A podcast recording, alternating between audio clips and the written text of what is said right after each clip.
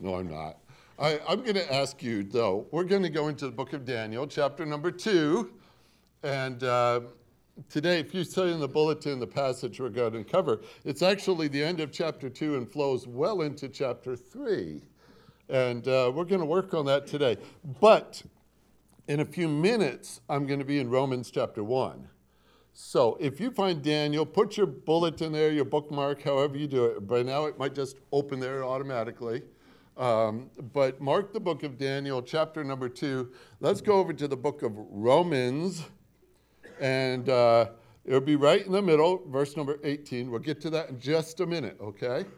I just want to give you a chance to have a head start on that so that when we're ready to talk about that, we're ready.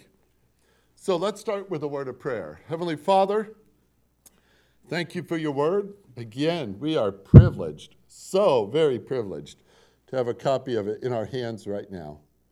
You have blessed us, Lord, not just with a English version, but so many of them. So many of them. We are really blessed in the, uh, the number of, of uh, scriptures we can carry. Lord, thank you for your kindness to us. That is a mark of kindness, for there we find the things we need to know to learn, to do. Uh, certainly, we understand you better. We understand what Christ has done for us. We understand our truly our obligation in our walk with Him of how we ought to live. And so, Lord, with all these things set before us and this great opportunity right now together to join in the study of this passage today, I pray, Lord, that you challenge our hearts with it. Cause us to understand you better, to understand ourselves, to realize what you are doing, and to be in step with your plan. And I thank you, Lord, for what you're doing in this. In Jesus' name, amen. Okay, our title for our study is Uncompromising. And that's a call for us. That's not only that, but it's also the word I've given for the study of the book of Daniel uh, a resolution to follow God regardless of the consequences of living in a pagan world. Trust God regardless. Three simple words, but are they so simple? When we say the phrase, trust God regardless, we are saying something specific. We are saying something important we, we are some, saying something that's contrary to our world system. In the Reformation era, October 31st, 1517 is the day they mark as the Reformation, the day Martin Luther nailed the thesis to the door of the church. That was 507 years ago, this last Tuesday. And we have several things as a result of that that we would say to this degree that they've been written out that we might understand truth, that we could understand it better. They call it the five solas. You've heard that term before, I'm sure. Uh, Latin terms, sola means only, the five onlys is what I like to call it. And so if I say sola scriptura, you would say that's what? By Scripture alone. Sola Scriptura. If I say sola fide, do you know what that is? By faith alone. Sola gratia, by grace alone. Solus Christus, by Christ alone. Good. Soli Deo Gloria Glory to God alone. Those are the five glories that, or the solas that we talk about when we go back to Reformation truth and what was established for us.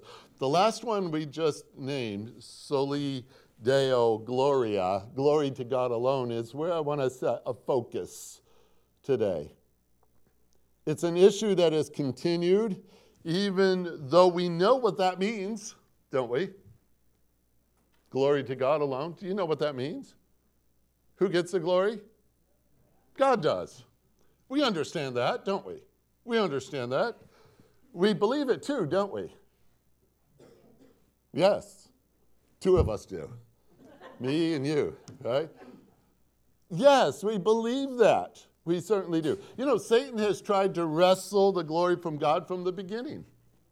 We read of that in Scripture, and since he had no initial success, he has planted that within the heart and thinking of mankind to desire to direct glory away from God and onto anything else. But if it comes on man, we're especially pleased.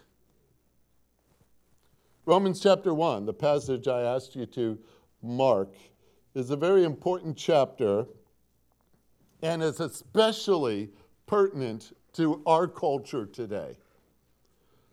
Keys to a problem are the fact in verse 18 the wrath of God is revealed from heaven against all ungodliness and unrighteousness of men who suppress the truth in unrighteousness. Because that which is known about God is evident within them, for God made it evident to them. For since the creation of the world, his invisible attributes, both his eternal power and his divine nature, have been clearly seen, being understood through that which has been made, so that they are without excuse. For even though they knew God, they did not glorify him as God or give thanks but they became futile in their thoughts, and their foolish heart was darkened. Professing to be wise, they became fools and exchanged the glory of the incorruptible God for an image in the likeness of corruptible man and of birds and four footed animals and crawling creatures. Jump down to verse 25 and look at it carefully. They exchanged the truth of God for a lie and worshiped and served the creature rather than the Creator, who is blessed forever. Amen. We say, Shame on them. Shame on them. How could they do such a thing? As if it was a problem of only that generation as if it was only those kind of people who have done that. Let's just say, as we go to the end of Deuteron- or Daniel, chapter number two, and go into chapter number three of the book of Daniel, and then further, we're going to march into Daniel chapter four, and it will show us that Nebuchadnezzar had an image problem.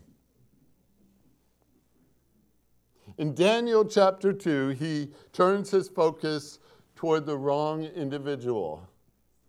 We'll see that today. In Daniel chapter 3, he builds an image to be worshiped. In Daniel chapter 4, he exalts himself.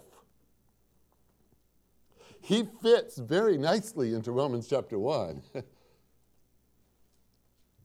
they say that the only way to eat an elephant is one bite at a time. And with our study in the book of Daniel, especially the end of chapter number two here, uh, starting in verse 46, if you go over now where your bookmark would have been, Daniel 2:46, all the way through chapter 3, verse 7. There's a lot of detail in this. And I'm not going to try to cover all that this morning. The clock won't let me. Uh, but simply to show something that Nebuchadnezzar's reaction to the interpreted dream of chapter number two and his building of a statue in chapter number three for worship seem to be quite related. So I'm going to read to you from verse 46 on through chapter 3, verse number 7. It sounds like an awful lot, but it's, it's truly not. If you're following along in your text, you may say, well, that's not exactly the word I have. I'm just reading from the Legacy Standard Version today this Legacy Standard Bible. It says, Then, verse 46, chapter 2, then King Nebuchadnezzar fell on his face and did homage to Daniel and said for them to present to him an offering and fragrant incense.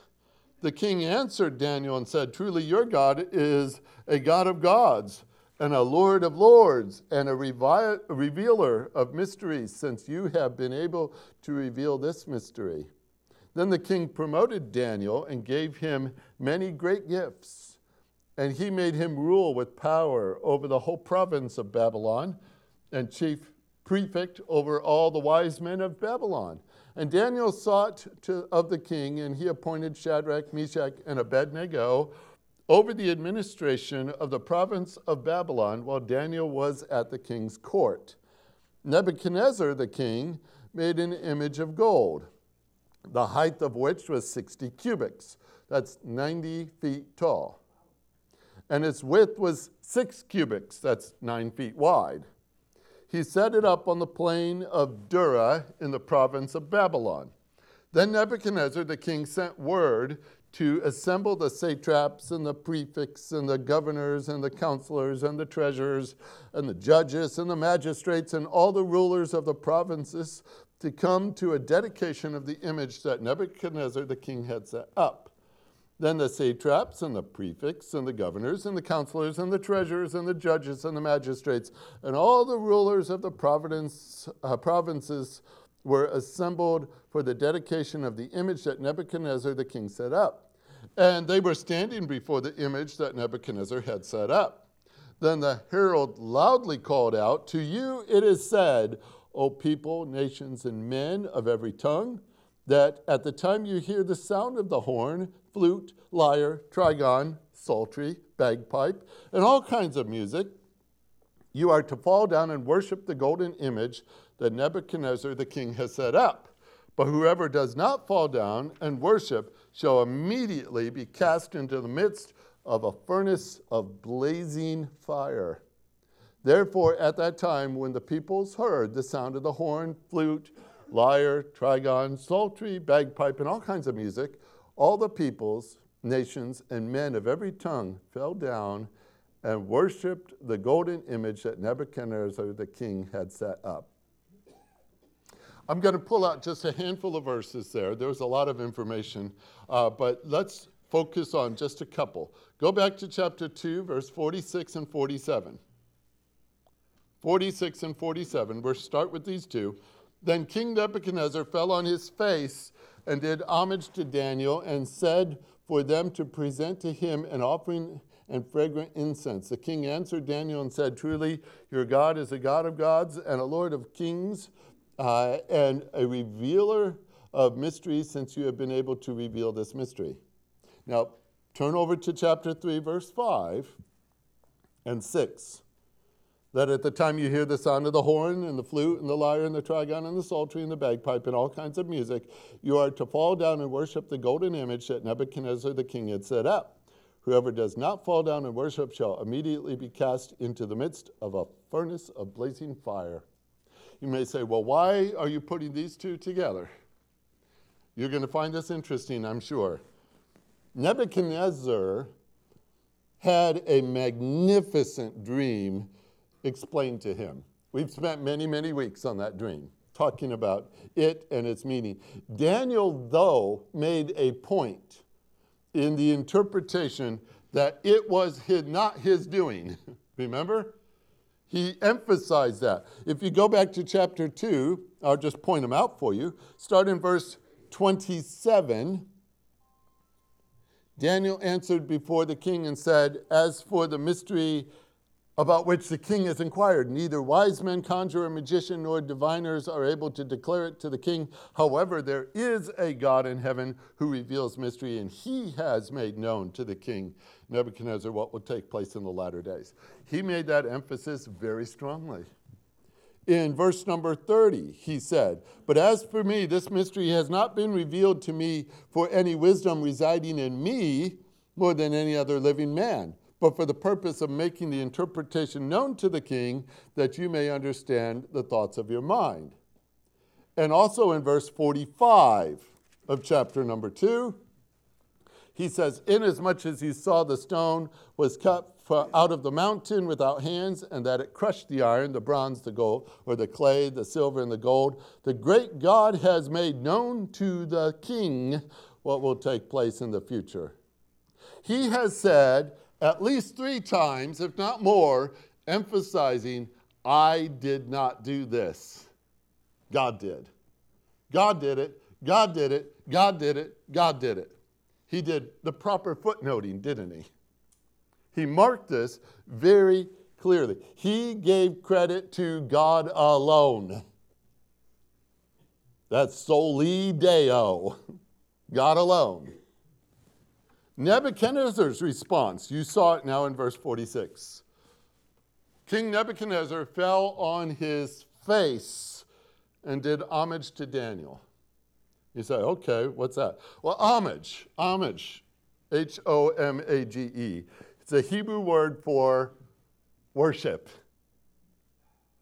Scripture makes it clear that we are to worship only God. Worshipping in the act itself is acknowledging the source of one's life and breath.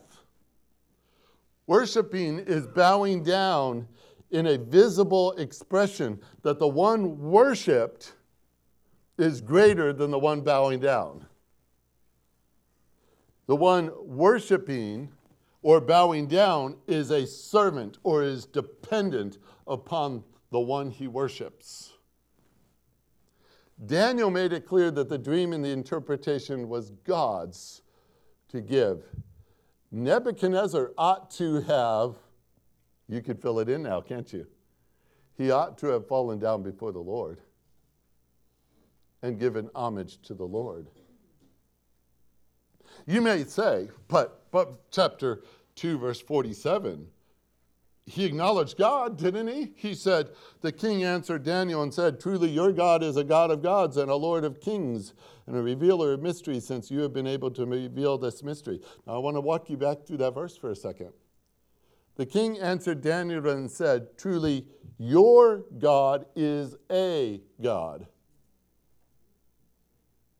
All right, now, he said that, and then he goes on to say, and he, and he's also a revealer of mysteries since you have been able to reveal this mystery. I want to play a game with you just for a second. Let's take the word you and your out of the text and replace it with the one who actually did it God.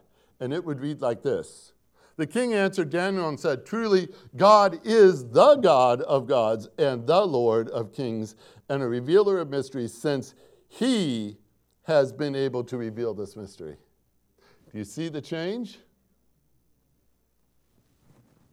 I have read some of the commentaries that wanted to be very gracious to Daniel here. And they said, well, after all, why would he permit such a scene?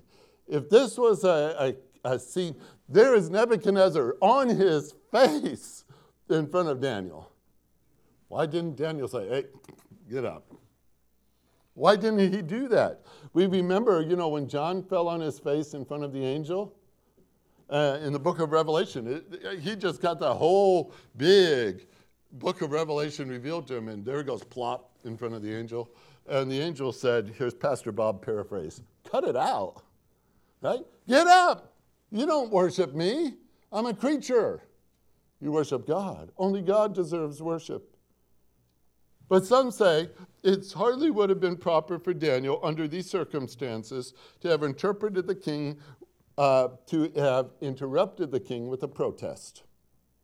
And it really wasn't Daniel who was being worshiped, but the God who Daniel represented.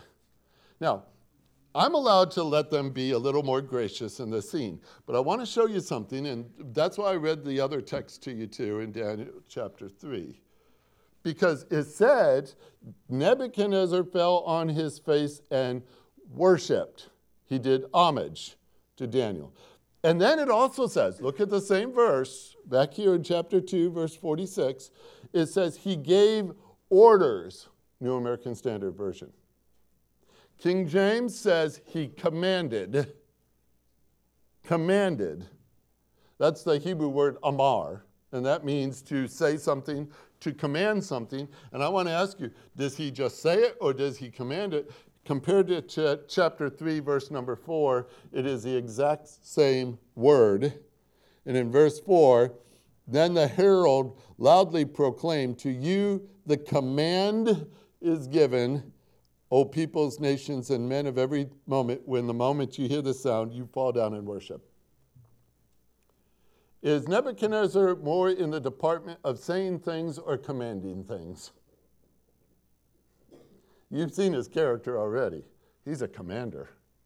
You know what? This is very interesting because in the same breath of him falling down to worship, he gave commands for what? Back to verse 45. What did he give command 46, sorry. He gave commands for them to present to Daniel an offering and a fragrant incense. What do you call that? One word starts with a W. Wild guess? Worship. Worship. Who are them? Them, those are the ones in the court. Those are the ones who are attendants. Those who are the ones who are present. Probably even the wise men, too. All that's present, he commanded them to give worship to Daniel. He took an honor and this is what Dwight Pentecost put in his commentary. He took an honor that normally would have been given to only the gods of Babylon, and he put Daniel in the center of that. And you may say, well, I don't know. Really? Generally, I want to ask you something. You might have even tried this before. But I mean, if you've got those wonderful smelly candles in your house, all right? Christmas time, what are they? Gingerbread, uh, pine tree, those kind of things. You got to you know, put those wonderful things. Isn't there a little process to getting them to work, like lighting a match or getting something and setting it up right and all those? Or if you have those little sticks that kind of burn down into the thing or something like it, don't you have to do a little bit of something to do that? It just doesn't happen. Here's the point if they're burning incense to Daniel, do you think they had it in their back pocket? They just pull it out. Ah, I'm ready. I don't think so. What I'm trying to suggest is there's a little work here to present offerings, to present fragrances and, and incense. You don't just carry that around with you. Maybe they had to go home and get it. Maybe it was in a storeroom in the, I don't know, but it takes a ceremony here. There's a ritual involved here. There's a process going on of burning incense. They, I Googled this just for fun. Incense is widely used in many religious practices to deepen attention, to heighten the senses, to lift one's own spirit when practicing meditation. The burning of incense can act as a doorway to spirituality formal or informal. Recognized religious and scholars say incense is and has been for thousands of years the daily use of many religions in the world, including Hinduism, Buddhism, and even in Christianity. The point is, you don't just happen to start, you plan for it. You do something about it. You don't just walk in and say, hey, I brought my incense. What's going to happen today? Right? This is not a spontaneous thing. He commanded them to offer sacrifices. This is the word. He offered these, these offerings and this incense. So, what are you reading? In this Daniel text, now these are, these are not believers in Jehovah. These are not Christians, okay? The church doesn't exist back then. But these are people who typically worship false gods. And they hear a message from the true God, and rather than turning to worship Him, they turn to worship who? The messenger. They turn to worship the messenger. You know, Paul had a moment like that too in the New Testament. And he said, Stop! and they were, well, they stopped. They, I think they stoned him for it. But this is what's happening here. This is really what we call a, a syncretism. What, what is happening is where you're blending uh, religious systems together into a new system. You are merging in this scene a worship of God who gave the message with a worship of man who gave the message too. You are putting them in the same worship scenario. Same thing together. What I find very interesting is what happens here, the more it goes on, the less there is of God in the worship and the more there is of man. That's generally the trend. If they try to mix it and say, oh, it's okay, it's okay, uh, before long it's a worship of man and not of God. Don't miss what Nebuchadnezzar said. The king answered Daniel and said, Truly, your God is a God of gods and a Lord of kings. That allows for others. And a revealer of mysteries, since you have been able to reveal this mystery. See, it wasn't purely about God, it was about Daniel's God. Go back to chapter 3 for a minute. Now, I'm going to show you a passage we didn't touch on yet, but jump all the way down to verse 38, I mean 28, 28 and 29. This is after the fiery furnace scene, and look at the words of Nebuchadnezzar again. In verse 28, Nebuchadnezzar responded and said, Blessed be the God of Shadrach and Meshach and Abednego, who has sent his angel and delivered his servants who have put their trust in him, violating the king's command and yielding up their bodies as to not serve or worship any God except their own God. Therefore, I will make a decree that any people, nation, or tongue that speaks anything offensive against the God of Shadrach, Meshach, and Abednego shall be torn limb from limb, and their houses reduced to rubbish heap, inasmuch as there is no other God who is able to deliver in this way. See what he did again? He didn't say the God, he said your God.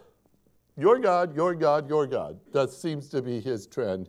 Uh, he continues that into chapter 4 and finds out with his appointment with God that he was wrong. He had to recognize that there is but one God. And chapter 4 will show that too. But this is, this is Nebuchadnezzar, true to form all the way through. What is the issue? What is the problem? What does it mean to trust God regardless? We live in a world, folks, and you know this, man gets a lot of attention. Man gets a lot of credit. There's a sense, if you will, of man worship in existence right now. It's easy to see how many things are dependent on man for its success. Now, I'll just give a side note just for a minute because I'm a big baseball fan. I, I love watching baseball. I can do that all the time and enjoy it very much. I've been that way since I was a child. Go Cubs. I grew up with that. That's all that was ever on the TV for us.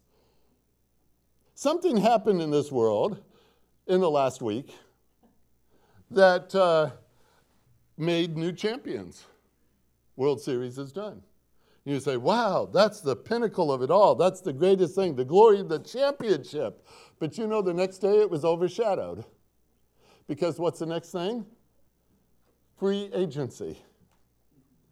And just as soon as one group is celebrating their winning, the next group is now a bunch of people looking for new contracts and they separate from their teams and they become free agents, and if you will, they're put up for auction. The team with the highest amount of dollars will bring in certain individuals to help their team to be the champions next year. It's a process that started the day after and it continues all the way until February. It's big news. And as you watch all that, you realize that they're paying a lot of money. Have you ever seen their salaries? It's like, oh, when you see that kind of a number next to their name. Here is a person that you don't know if he's going to stay with your team for one year or two years or maybe three years. You don't know if he's going to go out in the first inning and blow out his elbow and be gone the rest of the year. You don't know if he will make it one game or if he'll make it the whole year. The investment in all that is just fascinating to me because it's an interesting picture of humanity. It's a picture of humanity where we turn our attention to the creature and what the creature, man, can do. Folks, man is a vapor. Do you realize that? Man is but a vapor. Our time is so short. Man is sinful. Are you surprised? Probably not. That's scripture. That's truth. Man is sinful. Man is lost and in need of a Savior. Man who has gifts and talents, but where did he get them? From God. Man who has life and breath, where did he get it? From God. Man who is made up of muscle and skin and bones that weaken, that wrinkles, that breaks, disease, old age. Nobody likes to talk about that, but it's there. The psalmist asked, What is man that you're mindful of him? You want a glimpse in the mirror? Read Ecclesiastes. And you're going to find out one word sums it all up vanity. Vanity. Isn't that an interesting word? That's the name we call that thing in your bathroom that has a mirror on it. That's the thing that makes us do what we do in promoting our looks or whatever, the vanity side. Vanity is wanting credit wanting to be honored, wanting to be focused on, wanting to be the center of it all. Vanity is also the Hebrew word for empty. It's empty. It has no value because here's the point the guy who hit the most home runs this year will be, be replaced by somebody next year who hits more. That's how fast glory goes away. We have that picture all around us. And I want to ask you this Who do you trust? You may say, well, that's not related. Oh, yes, it is. Because the one you trust is the one you credit with the things you have and the things you rely upon. That's called trust. I trust the Lord because He's given me everything my life, my spiritual life, my eternal life. He's given me all that. I didn't earn it. I didn't make it. I didn't cause it. I didn't even look for it. He looked for me. I give him the credit for it all. And today, he's the only one that keeps it because I can't. I can't do enough to maintain that precious gift he's given to me. What's amazing is he's not only given me, so to speak, the car, but he gives me the gas to run it every day. Spiritual life, He's given that to me, and He gives me what it takes to live for this day. And then tomorrow, He'll give me what it takes for the next day. And on and on and on it goes. Who do I trust? I trust the one who gave me all this. And who am I? You want a good example of who you and I are? When you leave church today, reach down and grab a handful of good Oklahoma dirt and look at it. And remember Genesis chapter number two. What did God do? He made man out of dirt, dust. Boy, that brings it into perspective, doesn't it? Who are we? Who are we? Man, who are we that we should be worshiped? That we should be in the center of it all. That we should give this kind of attention to other men and say they deserve more honor, more respect, more, more this, more that. Who do you worship? That's the question. Who do you worship? The God of somebody else's? Do you, do you say, I worship the God of my grandmother? I worship the God of my uncle. I worship the God of my neighbor. Is he your God or is he their God? Who does he belong to? Matter of fact, let me add another question in that. Do you worship a God or the God? Now, we could have fun here because if Drew was here, he had to go to work. But if Drew was here, we'd talk about the definite article, and he gets really worked up over that one. Some of you in Sunday school class know it. The. The. You know what I find very interesting? I got an extra minute, I'll tell you. I, I find this very interesting. I teach Greek. I've been teaching Greek for a long time. Edition number three had a chapter on definite article, the. A whole chapter of the. Can you imagine it? The, of all things. But that whole chapter was there. The modern Greek teachers in biblical circles today have taken out the word definite and they say the article. And I said, Why did you take out the word definite? Think about it. In our culture today, do we in our culture see them acknowledging the God? You know what it means to say the in front of it? I'll tell you. This is what a definite article is. It's not a filler word just because they need more words on the page. So they put the in front of everything. It is saying definite, it is saying specific God, a precise God, an exact God, an absolute God. That's what the says. We don't worship a God, we worship the God. There's a difference. There's a big difference. So when we trust, and that's what my question is today who are you trusting? When I say trust God regardless, should we put the the in there? Trust the God regardless.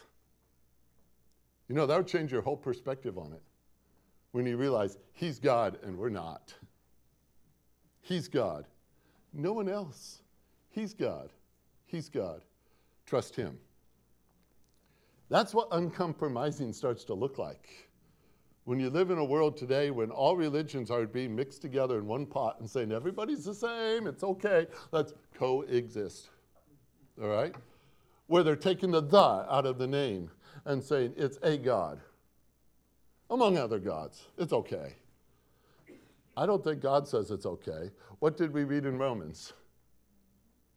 His wrath from heaven is revealed against men who changed the image of the invisible God into an image of man, or four footed animals, or flying birds. We've done that. That's the world. And as God looks down upon it, is He going to find somebody down here who says, I worship the God? That's the question for each of our hearts today. All right? Let's have a word of prayer. Heavenly Father, this text before us here is it's really somewhat alarming because we find ourselves standing right there in the courtroom too. It's a courtroom of acknowledging you. Who are you? Are you our God, the God, or a God, the God of somebody else? Who do we worship? Who's the center of our focus? Have we turned it toward people? Have we been putting our attention on people rather than on you, Lord? Have we focused on man or some other other thing rather than you?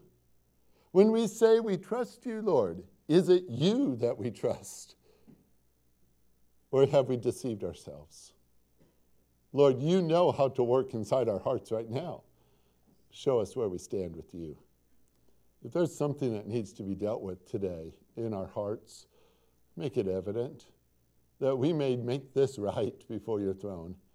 That we may say, Lord, I have walked away from the truth. I have not been acknowledging you as the God. And maybe, Lord, we'll start fresh today. We'll start from this place and move forward and say, okay, I get it. Being uncompromising in our world is not even to follow the way they think, the way they worship. Draw us to yourself, Lord, in this way. And if there's somebody be among us today that doesn't even know you, doesn't know you as God, remind them, Lord, if they've never heard it before, tell them that you love them so much you sent your Son, who died on a cross to pay for our sins. Literally, he paid for my sins, and he paid for theirs too. And by faith in the Lord Jesus Christ, we will be saved. If there's anybody that needs that message today, Lord, impress it upon them right now, for the Holy Spirit can do that. But for those of us who acknowledge you as our Savior, let us see you also as our God and worship you accordingly. Thank you, Lord, for what you're doing in our midst. In Jesus' name, amen. After we have finished singing,